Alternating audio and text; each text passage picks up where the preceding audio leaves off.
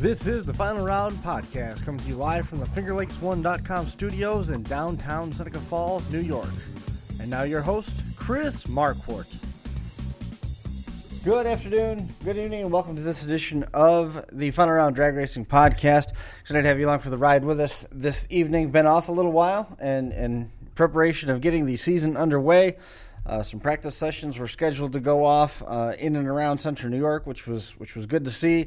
Snow of all things got in the way a couple of different times, so we kind of touching on that. Jason's got the Corvette home. He shared some pictures of that. We'll be able to dive into that. Uh, Cody Reome is going to be joining us as well, so that's going to be uh, a good conversation to dive into. Um, Jason right now is joining us from the home office, which I'm happy to say it looks like you've been able to uh, maintain your claim. It hasn't it hasn't gone through and reclaimed you yet. I have one little uh, one little pile of recycle uh, behind me, but yeah, I kept fairly clean, thankfully. so, uh, of course, all I've done really is I've just pushed everything forward so you can't see it underneath the camera. Um, little tricks of the trade. Whatever it takes, right? Exactly. Yeah. so uh, I will say tonight's, uh, like I said, uh, you know, they started uh, started well trying to have the first test in tune, and then, like I said, snow got in the way, and then they were. I don't know. I'll be interested when we bring Cody in to see if if he's heard anything. Uh, they were gonna now open this weekend, but now that they pushed that back because there was, I guess, one more. Uh, upgrade that they wanted to finish before they opened the track. I didn't. They were going to announce what that was, and it was you know a big surprise. And I don't know what it is honestly. So I'm I'm really interested to hear. And, and wasn't it the lights? What was that? Wasn't it the lights? I don't know. Oh. Um, they they had shown pictures previously of them putting the lights up. So I don't know if they put lights up in a a different area or. Um, yeah, I, am not sure. Um, so I, they were going to announce it. Uh, soon, I think was what uh, what it was last night when I saw. But uh, I didn't have a chance, honestly, today. Uh, I was telling my wife that today has been literally go go go from the instant I uh, woke up this morning. And uh, I mean, I you know me, usually I get a chance to log on 20 25 minutes before we go on the air so that we can uh, kind of catch up a little bit. And um, I didn't have time. I sat down here and basically logged in because that's how my schedule's been all day today. So yeah, yes. I don't know what's going on, but hopefully it's something good. Well, uh, sounds like this would be a great time to bring uh, our guest, Cody Reome, in.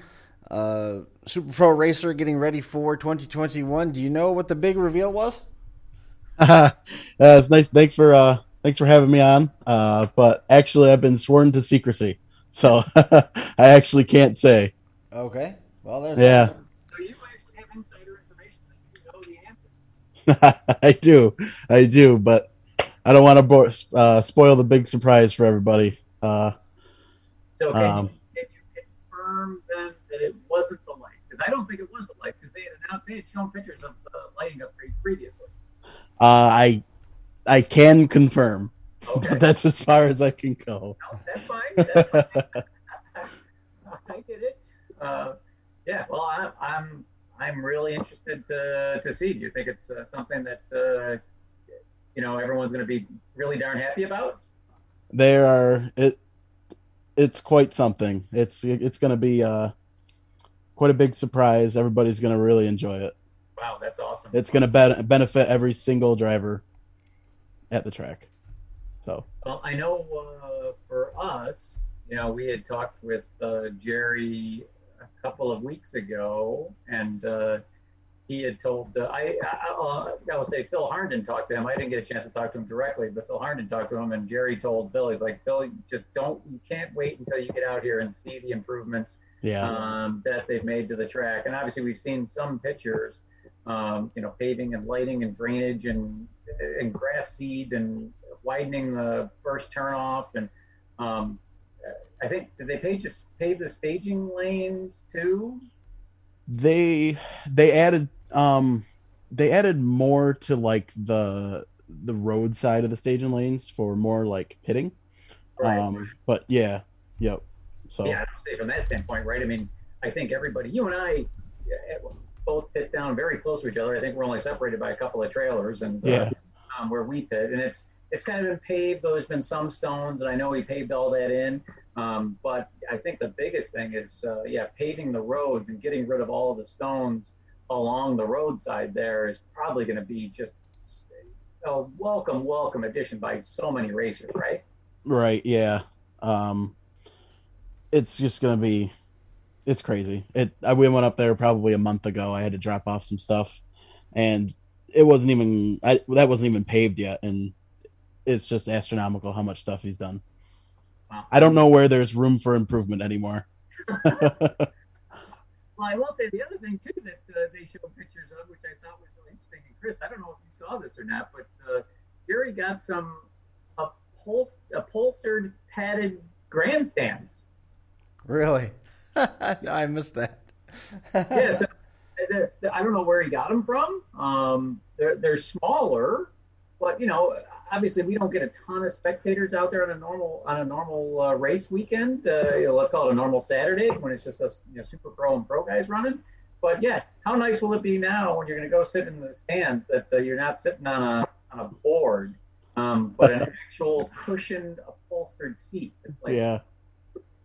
that'll be nice. I, mean, I, I actually think, to, to be honest, that you're going to see more people sitting in the grandstands because they're going to be like, hey, this is kind of comfy and it's a fun spot to go hang out. You know, if I'm out of competition, I'll go grab a beer and go hang out in a nice comfy seat and watch some racing. Sure. Yeah. So yeah, really excited to see uh, see what uh, what's on tap. Uh, so Chris, I will say before we dive in to the show, you and I tonight's a big night, right? Would you agree? It's it's not a small night. Well, you and I are both Bills fans, and tonight's the NFL draft, right? Oh, okay. So- I wasn't. Ah, yes. I wasn't sure what the context was here, but yes, it's uh, we there was a discussion about that at our house before I left for the evening. Yes. Yeah. So you want to uh, you want to make a prediction? I'm going to predict Bills go defensive end. I don't know who specifically, but I don't think they're going to do running back first round. I think they're going to go defensive end. What, what's your thought? all the all the all the conversation that I've seen is that the Bills are going to try and jump up and get one of the top four spots, and I really don't know if they necessarily need to do that. Um, there was a bunch of banter on that today. I, I don't think they're going to. I I do believe that something to complement what they've got on the defensive line would be a good move. You got to remember that some of these guys that sat out for the year are going to be coming back. You know, you've got Star Lotulelei that's going to be coming back. They offered some good contracts to uh, um, Milano and uh, Edmunds is going to be coming back as well. So you've got some options there. And then to, to get another compliment on the, the defensive pass rush would be a really, really good move because I think they got a bunch of tools in place. They don't need to do a whole lot in terms of the offense. They just need to have somebody in the backfield that's going to be a threat, somebody who could do something. Is, is really just the sort of the, the box they need to check so that periodically that they could be reminding uh, opposing defenses that they have a running back that could do something. Um, I think that defensive stuff uh, needs to be addressed. They, they did a nice job of keeping their secondary intact, but the, that edge rusher would be really, really nice to see. No, I agree, and I will say that uh, you know I think the Bills need someone to put the fear of God in opponents. So the Bills are kind of like me, I think, from a defensive line standpoint, of me out at the racetrack, because I don't put the fear of God in anybody, and that's what the that's what the Bills need. Whether or not that person actually really contributes and, and makes a big impact on game day, I think uh, they they need someone like that. Uh, so Cody, you can obviously see that we are very strict about the subject matter here. Uh, drag racing. Are you a Bills fan as well? Well, I'm just I'm just a football fan, really, but I mean I don't know enough to really uh, dive into it. I enjoy listening to it and watching it, but I don't know uh, all about it like you guys do for sure. Well, Cody, it was nice having you on the show.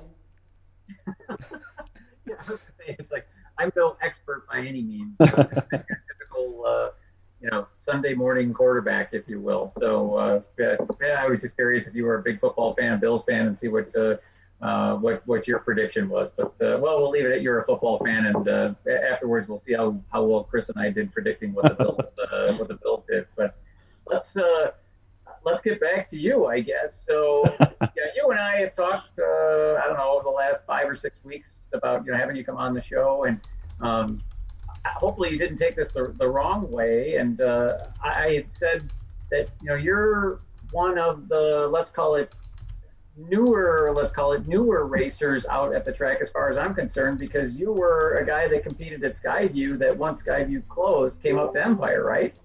Yeah, yeah. I had a little bit of lull time uh, in between. I went, I raced at ESTA Safety Park for uh, probably a year and a half, and then we finally made the voyage out to Empire and uh, kind of made it home base.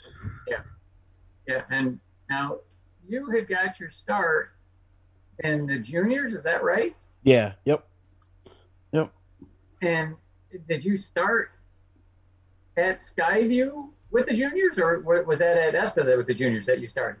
Uh, no, I, I started right at uh, Skyview. I uh, uh, I started at 2006, I believe. Yeah, I was I was nine, so been racing quite a while. oh, okay, so yeah, you were pretty young. Uh, yeah. Yep. you know, I do all my best thinking. I probably mentioned this on the show in the past, and it's, it's probably kind of weird, but I do all my best thinking when I'm in the shower in the morning. I guess I got nothing else to do. I was thinking this morning, I'm like, you, know, you and I have talked a little bit again about you know how you got started. Um, but how did you even get started in the juniors? Was your family into into drag racing prior to you getting started? Um, mostly my father. Um, he uh, he tells me all the time. One day, uh, coming home from the Thousand Islands with his parents, uh, his dad, I believe, my grandfather, asked him, "You want to stop at ESTA on the way home?" He said, "Sure."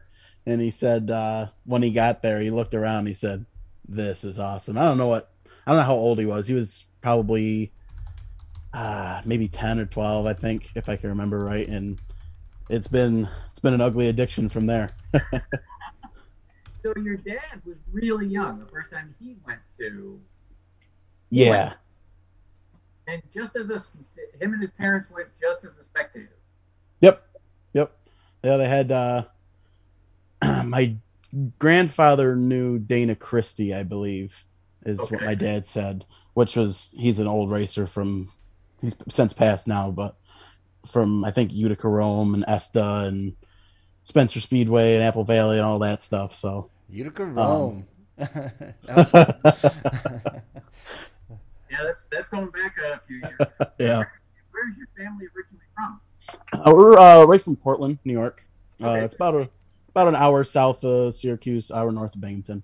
Yeah, where, where you still live now, right? Yeah, correct. Yep. Okay, all right. I didn't know if uh, if he was going to would, would Utica. How, how far is the Utica Rome area from you guys? I mean, it's got to be. Is it, is it an hour basically? Probably an hour and twenty, if I had to guess. And how long does it take you to get to Empire every weekend? Uh, two and a half. Oh, okay. It's, yeah. Yeah, yep. I thought then. So yeah, Utica Rome then would have definitely been a, a close drag, the, maybe the yeah, probably the closest drag strip at the time for your dad to, to go watch them. Um, yeah, well, I don't know. I can't remember if he ever said he went there or not, but he went to ESTA quite a bit, which is like 45 minutes away from us. Okay. okay. So, but he we he spent a lot of time there when he was well younger and my age racing. I think he started racing it in, in his 20s, I think. But yeah, now, there was. How did, how did your dad start off? Was he just a hot rodder type of guy, and then got? Um, he was just a. When he started, it was like with a street car with a Monte Carlo. He started off in street class. Him and uh, Joe Vasuccio hung out quite a bit, and um, he's the one that pretty much taught him how to race, and he's blossomed from there. so, so uh, I'm trying to go back and see where the times overlap here for uh, Utica Rome. Did he get the chance to race when there was a drag strip still at um, at Fulton Speedway? Uh, probably not. No, I no? think he started in '90. Okay. Yes. I think oh man, I don't even know. Like mid '90s, I think. One of the ways that we used to get into the track when I was working at Utica Rome, we had to come in the back gate, and and they referred to it as they would say the drag strip, and I wasn't really sure what it was that they were referring to until I got to know a little bit more about the track, and I knew that the drag strip was there, but I didn't know that that was the drag strip, and and the way into the track was along the uh, part of the old um, uh, runoff area. It was kind of neat to uh, to know that that was there. Yeah, parts of it were still yeah, there. I didn't even. so now, how did how did your dad, uh, I guess, progress from starting out in street? Uh, you know, did it take him a long time to build a, a purpose-built race car? Or? Yeah, it was a rough go of it. he said, uh, "Well, I don't know how long it was, like the time, but I remember he said what he he had a Monte Carlo was his first car, and sent the same street car that he had, and he's he built it himself from a street car all the way actually to a super pro car, but he uh he said he used to use a boat a boat gas tank for the fuel cell in the back. Um, him and his uncle made their own back wheels, so it was a pretty rough start back in the day. Uh, yeah, it was. Uh, all the stories he tells me about it something.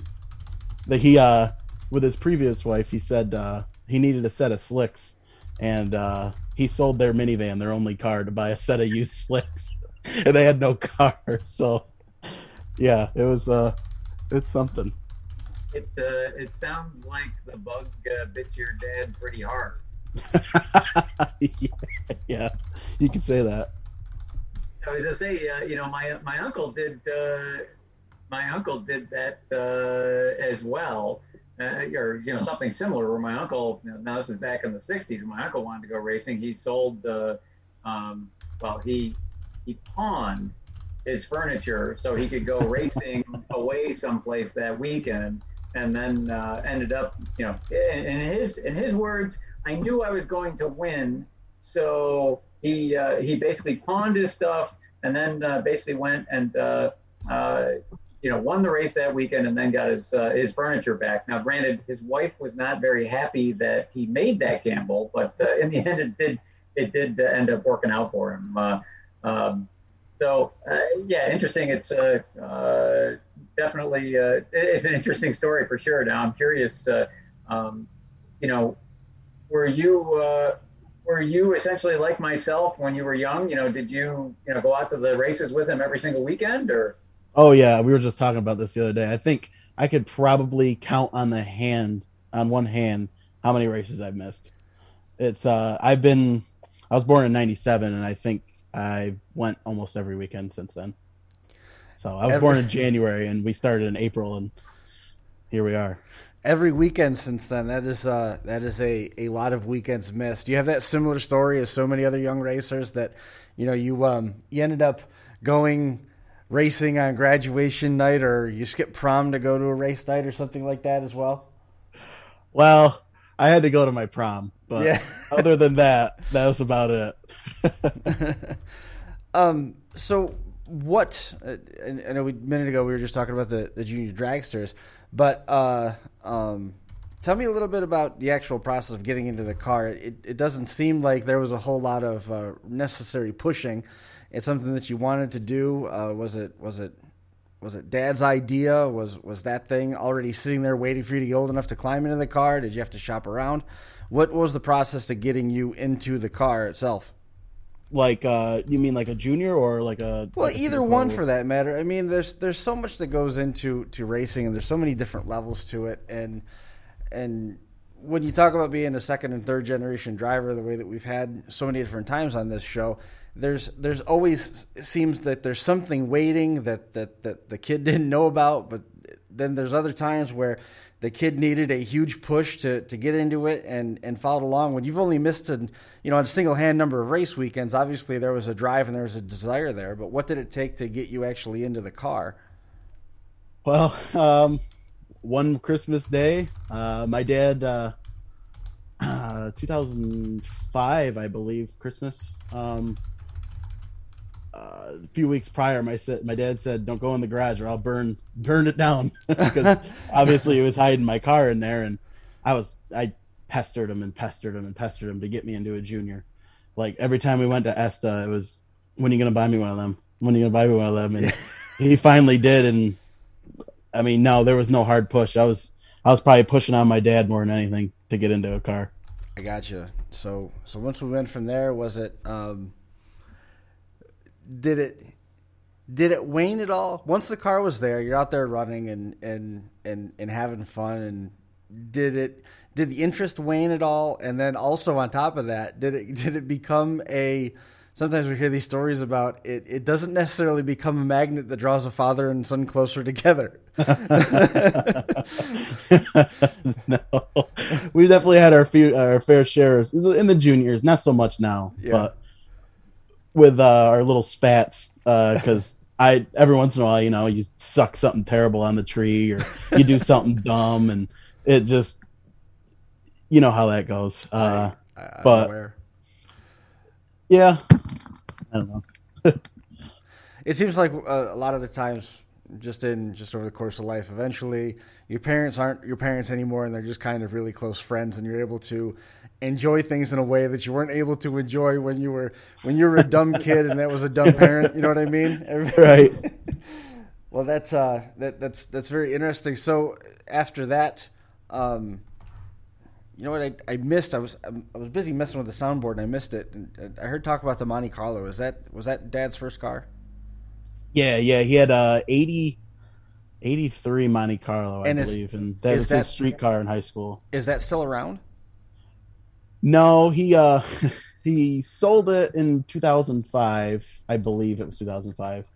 Um and um I can't remember where it went from there. I think one of our close friends bought it and uh he had it for a while and then he ended up trading it off. Gotcha. So, so and then it went down south, but other than that I'm not really sure where it went to. So never got the chance to race to race that car. What was your first after you got out of the um after you got out of the juniors?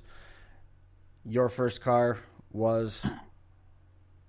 Um, it was a it was a dragster. Um, it was. It was a 2009 Miller.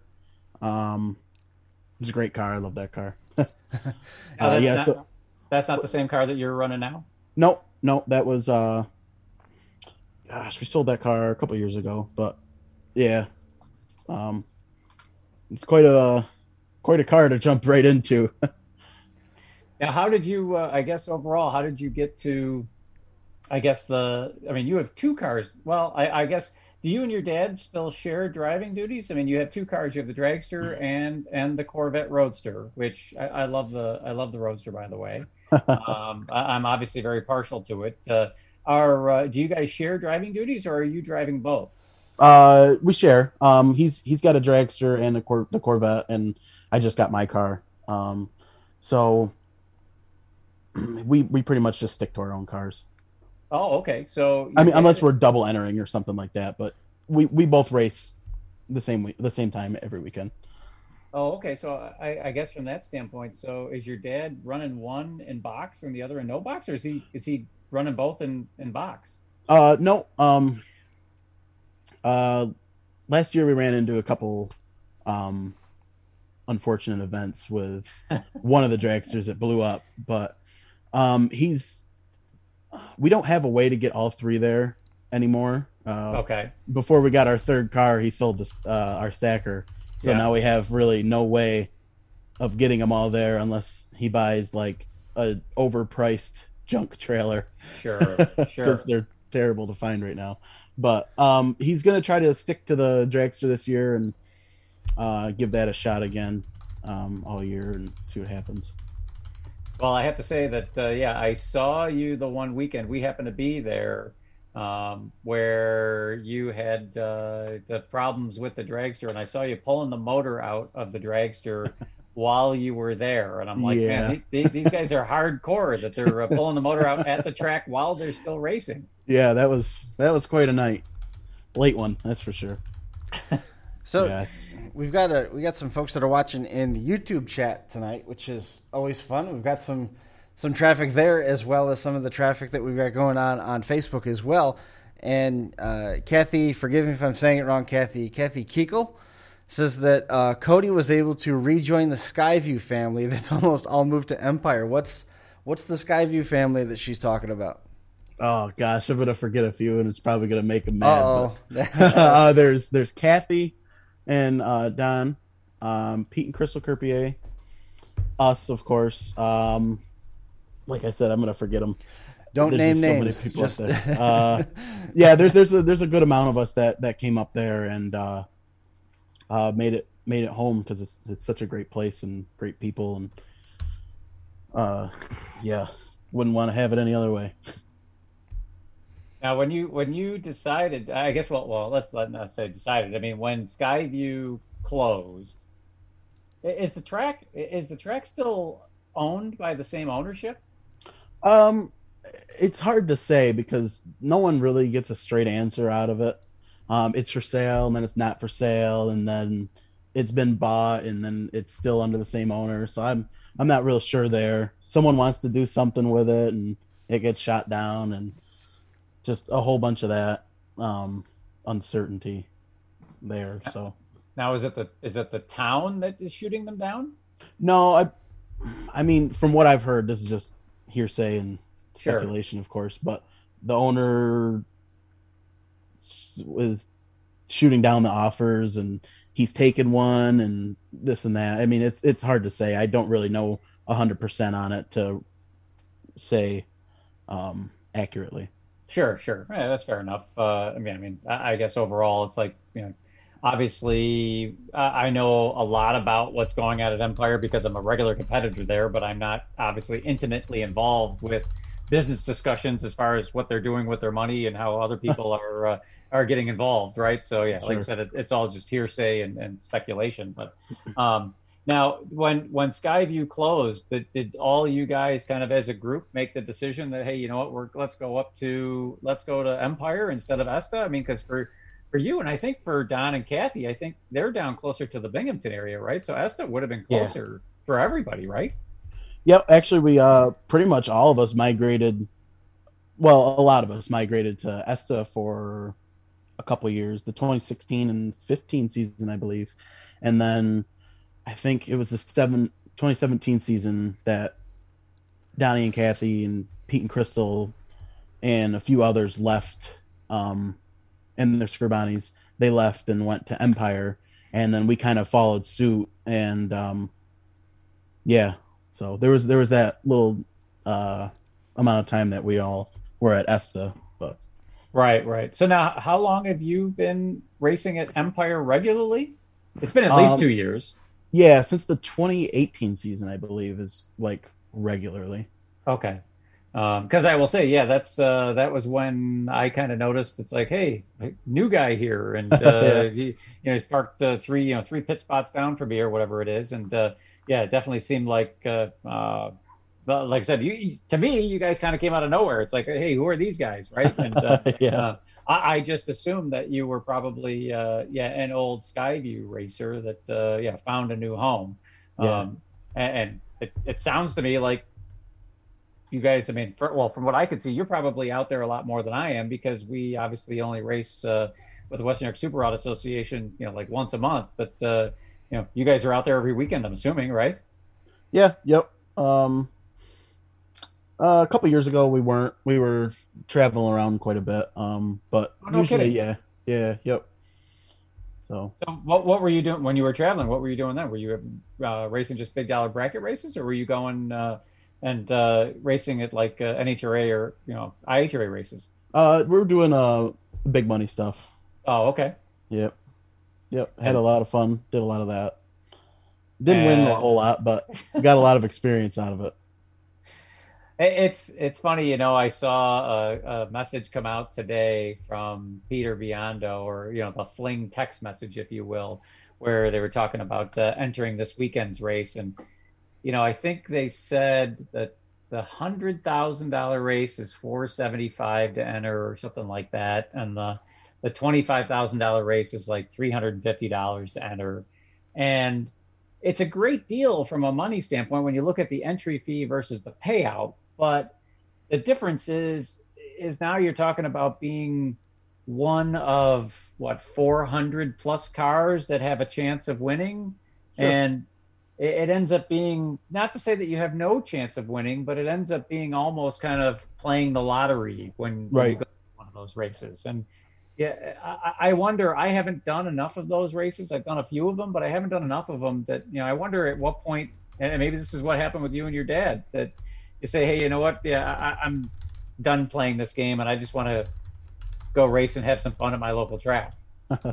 no, I mean, we'd be doing it more um, with our work schedule, and we had a couple years ago now. had a mishap on the way home, but that kind of um, what was that 2019 maybe um, that kind of put a damper on our traveling the rest of that year. And sure. last year we didn't really get to go anywhere. Um, we'd like to go some places, but you know how that works. Well, was the was the mishap? At, were you at least uh, were one of you guys at least driving your rig when you had the mishap coming home? Yeah, my dad was. Yeah. Okay, because uh, yes, my trailer had a mishap and I wasn't even driving it. So. yeah. Yeah. No. Thankfully, he was driving. Um, but I would say that's it's kind of a long running joke here on the show because uh, yeah, everybody knows that uh, my trailer is wrecked, sitting in my driveway, and uh, yeah, I, I, don't know what to do with it other than use it as a patio furniture storage, winter storage place, right? That's not good. but yeah, so don't ever loan your trailer to a friend. I'm going to give you that advice right now. yeah, that's uh that's probably a solid piece of advice. Yes, yeah. Don't ever do it. Uh, if they if they ever any of your friends ever come to you and they need a trailer, you tell them that's why God invented U-Haul. right. So at this point, uh, I mean, I, how have you done? Uh, you and your dad done out at Empire? I mean, obviously, you know, the Keekles have done very well. I think Don's been Super Pro champion twice, overall track champion once, maybe. Um, so I kind of feel like you Skyview guys have kind of come in and started kicking everyone's butts. well, I mean, we've uh, we've had a lot of success there. Um, last year or two, uh, like last year, we were fighting a lot of car issues. Um, and then the year before that, we just got the wrong side of the ticket. But other than that, we had uh, we did very well there. Um, um, yeah, I got very fortunate. Yeah, I say from my perspective, it's hard to say for sure because so you got your dragster and your dad's dragster and the Corvette that you're all running, and I have to say that uh, I, I'm constantly seeing cars coming and going, right? So, um, and, and, I guess I don't keep enough close enough, or I haven't kept close enough uh, attention, paid close enough attention to really know when it's you hopping in your dragster versus your dad hopping in his versus yeah. your dad dropping in the Corvette Roadster. So it's just like, well, yeah, man, these guys are still in. It's like all I see is, like I said, constant activity happening over in your pit. Yeah, I mean, we uh, yeah, we've done we've done quite well. Um, like to do a little better, but who doesn't, you know? yeah, yeah. I mean, obviously, everybody would like uh, would like to do a little bit better for sure. sure. Uh, but uh, well, I guess I'm a little bit more and a little bit better. I'd like to do a lot better. Uh, so ho- hopefully, 2021 20, is uh, is that year for me. Um, now, in addition to in addition to the racing, you you actually kind of support the racers as well in a couple of ways. And I, I, find it interesting, and I'm not really sure how they might be related, or maybe they're completely unrelated. Um, the first is you do you polish a lot of people's parts, right? Yeah, yeah. I mean, I do a lot of headers, um, a lot of stainless headers and stuff like that. Now, how how did that come about? I don't know. I just, I just, honestly, I just really like to do it, and I was like, might as well make money while I'm doing it. So I got a little stand set up in my garage, and I just go to town. Really? Yeah.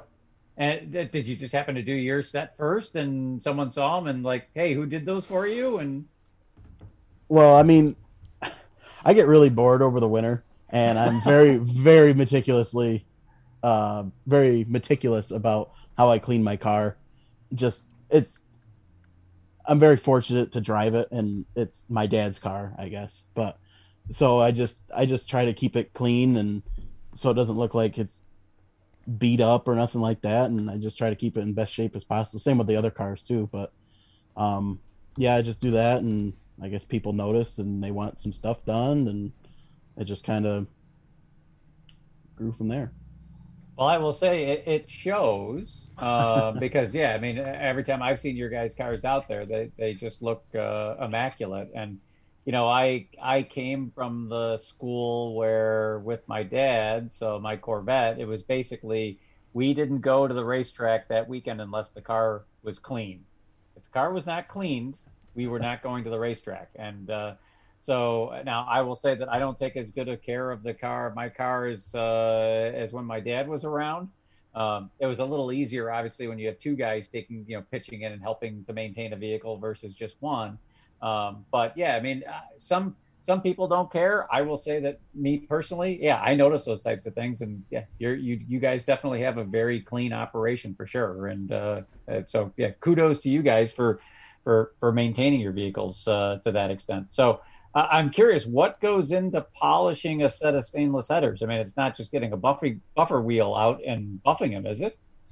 I mean, you'd be surprised, and I wouldn't say how easy it is. There's a lot of time into it, um, but um, a lot of elbow grease, um, and I got some buffing wheels and stuff like that. Um, a lot of tight spots that you got to get into, and sure stuff like that. I mean, it's it's probably a lot easier than excuse me, most people think, but um, some people just don't want to take the time. And well, like I said, it's the it's the elbow grease part of it, right? Uh, I mean, that's one reason why I just had uh, a set of you know when I, I needed a set of headers. Again, that's kind of been a long running joke here uh, with regards to what we're doing too. Is that uh, you know I needed a set of headers for the Corvette, but when it came down to building a set of mild steel headers and having them coated, I wasn't going to paint them, but having them coated versus a set of stainless headers I, I want as minimal maintenance as possible. and I, yeah, could I polish them? Or yeah, I'm sure I probably could, but I don't want to. yeah. Yeah. And I have to say, you know, I've t- I've talked to probably I don't know three, four people who have known that I've had a set of stainless headers, and they're like, "Oh, you know, if you want, you could have Cody do them." So I mean, every t- everybody I talk to it has your name is the one that has come up with regards to polishing stainless headers. Well, hey, I guess that's good. so I, I guess uh, what's the how long does it typically take you to turn a set of uh, headers around for somebody? I mean, um, when I did like a uncoat, like untreated, just raw stainless, I didn't have the equipment I had now, so it was just a lot of hand polishing, and there it was quite a few hours in them, and uh, they came out great, but just quite a few hours. Um, but now I can probably do. I do it at night after work, so I could probably do it in I don't know maybe three hours. Oh, really? That fast? Yeah, I mean I if mean, it's if they're in good shape. I mean, there's if you get oil on them or stuff like that, it just makes it a pain to clean. And um, if they're just right off the jig, fresh, it, they're they're pretty easy to do. Chris, were you going to ask something? Uh, a little bit. I, I was juggling a bunch of different uh, different things on this end, and um, when you were talking about the the polishing and and versus just running the stainless and the maintenance and stuff like that, is there a lot of extra maintenance when you look at the different levels of um, when you're looking at the headers? You know, I, I just kind of thought that stainless is stainless is stainless dirt modifieds, you got to worry about all the corrosion stuff built up on them, so you got to make sure that they clean. But then you talk about like when you get all the all of them coated and stuff like that. Um, is there a lot of different maintenance that goes into that? I mean, after you get them polished, I mean it's just light work to keep them maintained, um, especially on a door car like um, the Corvette or um, they'll once you get them polished, they'll look like chrome mm-hmm. and you run them a couple times and they'll start to turn like a like an amber color. Right. All you gotta do is put a little polish on with a rag and it should come right off and it'll look like I did them again. Um, so in that aspect, not really. There's not a lot of maintenance to it, but you just got to keep up on it. So, but if you don't, I mean, even if you don't, it it'll they still look great. They'll be like a like a burnt amber color. They look pretty sweet, but they won't look um worse than they did, I suppose. Kathy says that uh, you're being too modest and that the Reomes win a lot. I don't know about that, but so uh, it sounds like though that if you didn't polish them from the get go, that you could still later on down the line polish them if you wanted to. Oh yeah, yeah. I mean, it's uh they're I don't know how to put it, but yeah, I mean, it's not going to affect it any. Um, just just like I said, the oil. Like if you touch a set of stainless headers, the oils from your hands will turn them like a nasty brown, and it just it just won't look good. Um, but it's not going to affect the header any. Just just an aesthetic standpoint. But in the end, you can you can if we took a a set of, a set of unpolished stainless headers that had been used and had some oil and stuff like that on them and handed them over to Cody, is it still possible to bring them back to look like brand new chrome at that point? Oh yeah, yeah, yeah. Just really? a little extra time, but um, yeah, I got a I got a set in my garage right now that I got to finish actually, um, uh, that are just beat. But I got one header done, and the other one is just it looks like you pulled it out of a dump. It's just awful. it's rough. but well, uh, and, and, so this this questioning, I guess I'll I'll call it is uh, somewhat self-serving in that uh, uh, you know my headers have just been completed. They're bolted on the car, ready to go, and uh, you know could I take them off, I guess, and run them over to you and have you polish them? Yeah, I could. Um, but I have to say that I have a whole bunch of other things that I need to finish on the car, so I didn't really want to do that. And I was really hoping that the answer was going to be just like you said that, hey, yeah, you know what? It might be a little extra time later on down the line, but if you want to turn them into that chrome look, we can still do that. And uh, yeah, for me right now, it's like you know what? I'm going to run them the way that they are right now, and I'll uh, I'll pay you on the back end, I guess, to put the extra little bit of elbow grease in them to get them to be chrome, uh, so that I sure. don't have to do that work right now.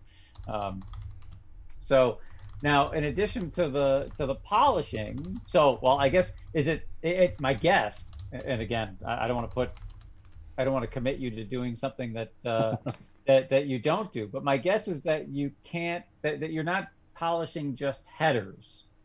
No, no, I I do pretty much almost anything that goes on a race car except cast. I don't really do cast all that much. Okay. Um, but pretty much other than that, I'll I'll clean it right up. So, and I thought I saw. Did you just polish something on one of your cars recently and post pictures of it? Uh, those were my headers. Yep. They were your headers. Okay. All yep. right.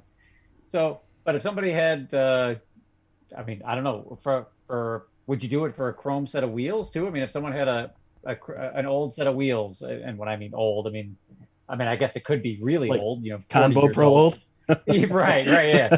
But but if somebody had a set of wheels that, uh, hey, you know what, they got 15 years of racing on them, and yeah, they still look decent, but they don't look like they were uh, out of the box. Is that something that, yeah, someone could roll over to you and say, hey, could you uh, do these and have them back to me next week, and that you'd be more than happy to do it? Oh yeah, yeah, I love doing wheels. oh, do you really? Oh yeah, it's great. It's quite a transformation. It's uh, I spent an ungodly amount of time on our beadlocks this year because like in the in the scallops, it gets like brake dust and maybe some axle grease or something in there. I got in there with a toothbrush and a Dremel, and it was just I went overboard. It's it's dumb, but it is what it is. well, well, I will say it's not dumb, and uh, I mean it is. Again, it it takes the elbow grease to do it, but like you said, the transformation can be pretty unbelievable to see firsthand and I know just for my own self, it's like you know the last time I polished my wheels, I don't remember what time when it was. It was a few years ago. You don't think they look that dirty until you go through and you polish them, and you're like, wow, they were pretty dirty. yeah. Uh, yeah. So yeah, I mean, from my perspective, yeah, that's uh, I think overall uh, you're going to at least get at least one customer here out of uh, out of tonight's podcast. Cause, yeah, I, I, can think of a set of wheels at least, and uh, probably a set of headers in the off season that I might bring over to you. Perfect. I'll be waiting. now, in, in, addition to the the polishing, the other thing that you do that it, it's just kind of completely unrelated, but it's the it's the methanol scent. Yep and the top lube. Yep. So how how did you get uh, how did you get into that? And uh, again, I'm I think some of the listeners probably or viewers on the show probably have seen that or heard that you know I'm thinking about uh, switching over to methanol this year, and I know very little about it. So I'm assuming you got into this business and you guys run methanol. Correct. Okay, all right. So now, how did you get into the the? It's top lube, right? That's what it. That's what it is. Um, there's top lube, and then I offer uh, Wild Willie fuel scent uh, along with it. So they're two two separate things, but the top lube's my my deal. Um, so I'm just a dealer for the scent. Oh, okay. Um, but yeah, I guess they're related in a way. So all right, so the but the top lube is is your deal. Yeah. So what is what is the top lube for for people like myself? What is the top lube? You know, what does that do for you when you're running methanol? Uh, methanol is like a, a, a dry fuel. Um, so it like sometimes when you take your car- uh, carburetor apart, it'll leave like white chalk residue, especially if you leave it in your carburetor for a prolonged amount of time. Um, they say it's like a valve for your valves to keep them valve guides lubricated and um, stuff like that. Um, it just keeps everything free flowing, I guess. Um, keeps passages open and not clogged with gunk. Okay. And again, this is all completely new to me, right? Because I've been a racing gas guy for as long as I can remember. Sure. Um, so when you're when you're when you're adding the top lube and it's uh, just is, is, it just a scent? Is that all it is? Yep. Yep. So when you're when you're adding the top lube and the scent, is it like I'll call it one pint per 55 gallon drum of methanol? Is that how you add it? Uh, I can. I offer uh, eight ounce bottles uh, that and that'll treat um 55 gallons of alcohol and then like the scent is four ounce bottle, and that'll also treat 55 gallons of alcohol. Oh, okay. So I, I guess I'm curious to know now that uh, you know I'm looking at switching over to methanol. It's like, well, you probably ran methanol with the junior, right? So is that how you guys got started with methanol? Uh, yeah. Uh, I didn't start offering this the lube until just probably two years ago, but yeah, we uh, we uh started with methanol. I think my dad probably started with it before then, but um, yeah, so a long time ago. now you're, uh, I guess, all in on methanol. So what are what are your feelings with regards to methanol versus racing gas? I mean, I remember like a long time ago, for some reason, like I'm talking probably when I was eight or nine, like I always had this like stigma in my head that racing gas is no good and alcohol is where it's at, and it. But I mean, they're both good.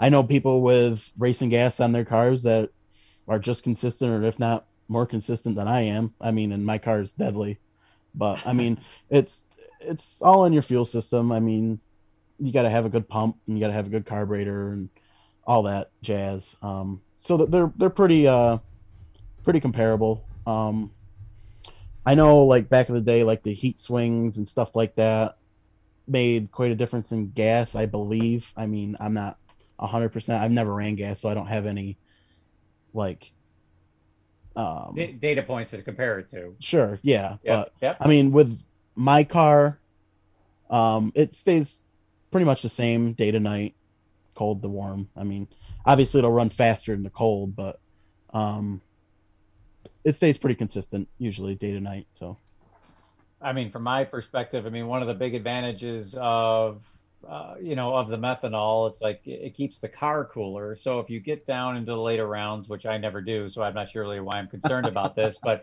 if you get down to the later rounds and, and you start hot lapping, obviously you don't have a, an issue of trying to get heat out of the engine to be able to make the next round, right? No, no, not at all. I mean, I can I've done it before. I can make my run, park it, put fuel in it, fire it right back up, and go right back up for my next run. I mean, there's there's no issue with that.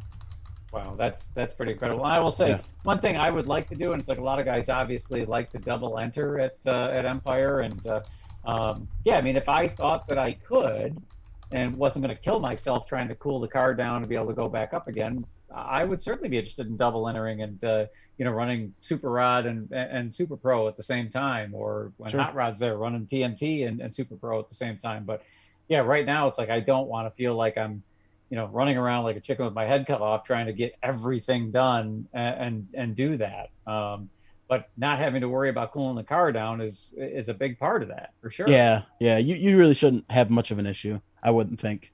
Um, usually it it, it stays pretty good. So now what I about can... the Now, what about in the early rounds? When it gets to the early rounds, do you have an issue of putting heat in the car to keep it at a consistent temperature? Um, not really. We have a lean out valve in our car, so you just pull it and it leans the motor out and it brings the RPMs up and it uh, allows more air into the system and uh, after oh, the carburetor.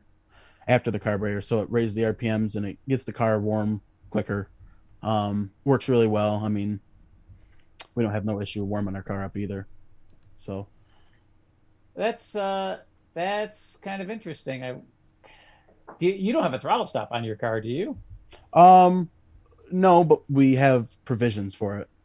I'm I'm just wondering. It's like, could you lean the car out by? It would probably want to stall, right? I'm wondering, could you lean the car out by just activating the throttle stop and having the butterflies close underneath the, the carb? I mean, I suppose you could, but I wouldn't recommend it. but yeah, you you could, I suppose. Yeah, if, if uh, it's basically doing the same thing, I guess. In a way, I never. I mean, I never thought about the lean out valve. I mean, uh, yeah. So if you if you don't have that, how hard is it to get heat into the engine if you if you don't use the lean out valve? Uh, sometimes it can be a pain, especially on a cool day. Um, yeah, I mean, the, another thing I would not recommend with an alcohol car is no lean out valve. Oh, really? Uh, okay. Yeah, it's it's a it's a lifesaver. I say otherwise, are you basically just trying to like idle your car constantly, trying to keep heat in it? Basically, yeah. Okay, well, that's uh, that's interesting. Yeah, I would say this is all a learning experience for me. I know nothing about it. Uh, I think there are some definitive advantages to, to methanol, and I know I've talked to a couple of guys that run it, and they swear by it, and you know would never go back to racing gasoline. Um, you know, obviously one of the huge advantages. I know you burn more of it. You burn twice as much probably methanol as you do racing gasoline, but even still, at twice as much, you're talking about still probably half the cost of racing gasoline, and uh, and it makes more power, right? Uh, yeah, uh, it depends on the application, but yeah, it does. I mean, with some some cylinder heads, uh, they'll make more power with gas and yada yada yada, all that stuff. But mo- in most cases, yeah, it would make more power. Oh, so some cylinder head situations might uh, might actually make more power in gasoline. Yep. Uh, really? Actually, I only know that because actually my car would make more power on on gasoline with the cylinder head I have on it. Oh, no kidding. Yep. But we just we've always ran alcohol, so that's what we got on it. Now, what uh, I guess what cylinder heads? I'm assuming you guys are running. You're running a big block. Yep. Uh, all all your cars are big blocks. I'm assuming. Yeah. Okay. Yeah, I mean, I just assume. But uh, so, what about your dad's car? Different cylinder heads. I'm assuming. Yeah. Yep. Now, does his car make more power on methanol than gasoline? Oh, God, I would say so. Probably. I mean, so not... what what's what's the difference then in the cylinder heads that one would make more power versus the other? That I'm not sure of. I'm not 100% on that. Um, okay. but that's what the guy from APD, I believe, told oh, okay. my dad years ago when he built the motor. So okay. I'm not not 100% on that.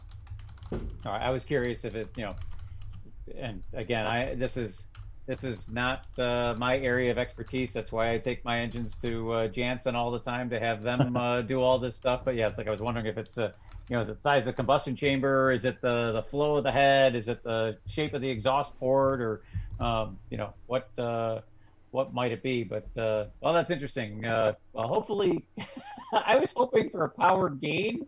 So uh, hopefully that uh, Mike Janis didn't already uh, modify my cylinder heads to make sure that I got the maximum amount of power via gasoline and, and, not just any fuel whatsoever. Um, so the, now the lean out valve is that simply just a a set of butterflies on a uh, on a mechanical cable uh, that, that you use? No, it's actually a little more barbaric than that.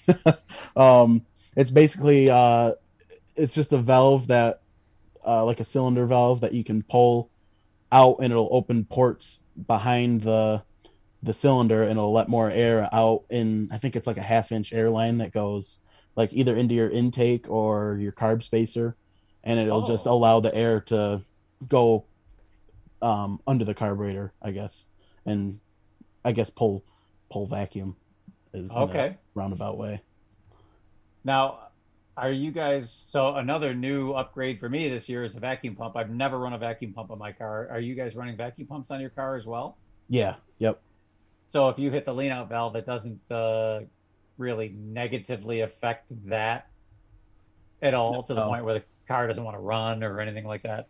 No, no, it's because it's um, it's just in the intake, so it's just it's sucking through there, and um, you're working off of like combustion, uh, combustion chamber, I guess that Okay. part of it, and a vacuum pump is like crankcase pressure and stuff like that. So it's two separate areas. Okay. Well, I, I will say that uh, my plan right now, because we've made so many changes to my car this year, is to go out and you know the switch to methanol sounds like it's going to be pretty simple for me. Um, I have the right fuel pump already and the right size fuel line, so it's literally going to be, I think, changing carburetors, draining the gasoline out, and putting methanol in. So the the plan right at the moment is to go out and just make a couple of uh, uh, test passes, if you will, make sure that everything is okay with the car on gasoline, and then say, okay, let's make the switch over to methanol. I'm hoping that you guys are going to be out there uh, when when when the track opens. Is that going to be true? Because if so, I'm definitely going to stop over and take a look at, uh, at at your cars and kind of see what you guys are doing. Yeah, yeah, we'll be there. Yep. Uh, my dad's uh pretty good with alcohol and carburetors and fuel systems, so if you need a hand, I'm sure he'll be happy to help. Well, certainly, I, I appreciate the offer. I know that uh, you know Ben Height. Uh, he's been one of the big uh, people pushing me to switch, and uh, Chris Scarlotta as well. And uh, you know, I know Chris is running, uh, and, and I don't want to get into this. I know he's running race fuel, racing gas, and alcohol at the same time, and I don't understand how he does it, what the advantage is. Gotcha. It's it's getting really complicated uh, for my small brain to be able to figure out how to do that. So I, I don't want to go uh, that complex if I don't need to. Um, one one fuel cell, one fuel is enough. But uh, I, I- think he's I think he's doing it because he has to run nitrous. So would that make sense? Uh, I'm not. I'm not 100 percent sure actually. I'm. I'm in the same boat with you on that one, I guess. Yeah, yeah. So I- I'll let uh, I'll leave that to the, the mad scientist Chris to, to figure that out. Um, I will say, uh, you know, we're getting close to the top of the hour here. Chris had a question for you that he posed uh, to me on chat. Uh, I don't know, ten minutes ago, and uh, as, as is typical when we get talking, I do most of the talking because I just like to talk, I guess but uh, I want to let Chris ask his question that he has rather than me asking it for him. Sure. Were you talking about the one where I messaged you if you were going to stop to take a breath? Yes, exactly. yes, that one. uh, last year being year two was kind of a lost year, right? I mean, with with all the, the delays and the changes and, and everything that came along with COVID, um, you find some success. It's still hard to gauge if last year what defined a success, and, and in turn, once you define that, how does that set your bar for this year? I mean, last year, to be honest with you, success was just getting to the racetrack with all the complications and all that. Um, I mean, my outlook never changed. Uh, I mean, I'm just gonna go there and do what I do and hope for the best. Well, I mean that's Um, a it's a pretty good way to approach it. I mean, if if you just kind of take it as it comes and uh, play the cards that you're dealt, it's certainly a whole lot easier to roll with it and keep it fun versus getting mired into the wins and losses and and right lights and and stuff like that. It can uh, turn into something that's that's far more competitive than you might necessarily want it to be, and, and start losing some of that luster of being fun. So I, I kind of kind of admire where you're at. It's uh, almost one of those deals where you're racing against yourself and trying to better your performance and your consistency versus going out there and, and, and chasing points in a super intense way. Oh well, I'm I'm very competitive, so I guess like uh, that was like Kathy said, a modest way of looking at it. I guess uh, I'm very I'm very competitive. Uh, uh, I, I guess I don't know where I was going with that, but yeah, I mean, I I look for the. I I like going racing. Don't get me wrong, but I love to win. It's Sure. just that's that's what gives me the edge. I just love to do it. Um, yeah, it's it's probably unhe- an unhealthy habit to have in drag racing when you're supposed to be out there just having, Having fun. fun. and right I mean, but I am having fun, and it may not look like that to other people, but that's just the way that I I look at it. It's just very competitive, and uh, it's a whole lot easier to have fun in drag racing if you're the last car to light a light. exactly. yeah, that is that that is true. I will say my wife has asked me a couple of times, you know, if you don't enjoy it, why are you doing it? And it's like I do enjoy it, but it's it can be very it can be a very aggravating sport at times, right? I mean, yeah.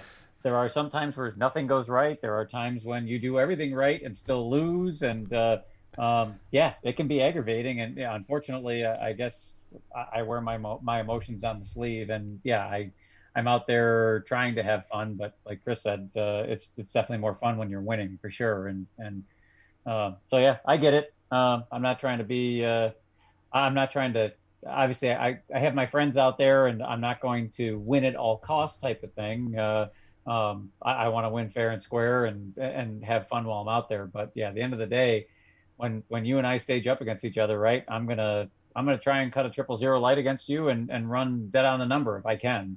Right. And if if if I've made a mistake, that's the thing that I I hate is when I well at the end of the day I always screw up one way or the other. It's whether or not I tuned the car wrong or dialed it wrong or read the track wrong or who knows what. It's it's always our fault at the end of the day. But um, when I do something when I'm going down the track from a driving standpoint, that's the that's the stuff that beats me up the most.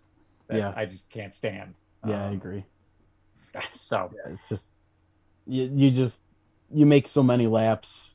I don't know how many laps I made down the track now, but I mean, when you mess up and do something stupid that you know you shouldn't have done, it's just what kills me. Like I I know better. I've I've made enough trips down a racetrack to know what's right and wrong. It's just that you always just have that brain fart moment and you do something dumb and it just costs you the whole run. Been there.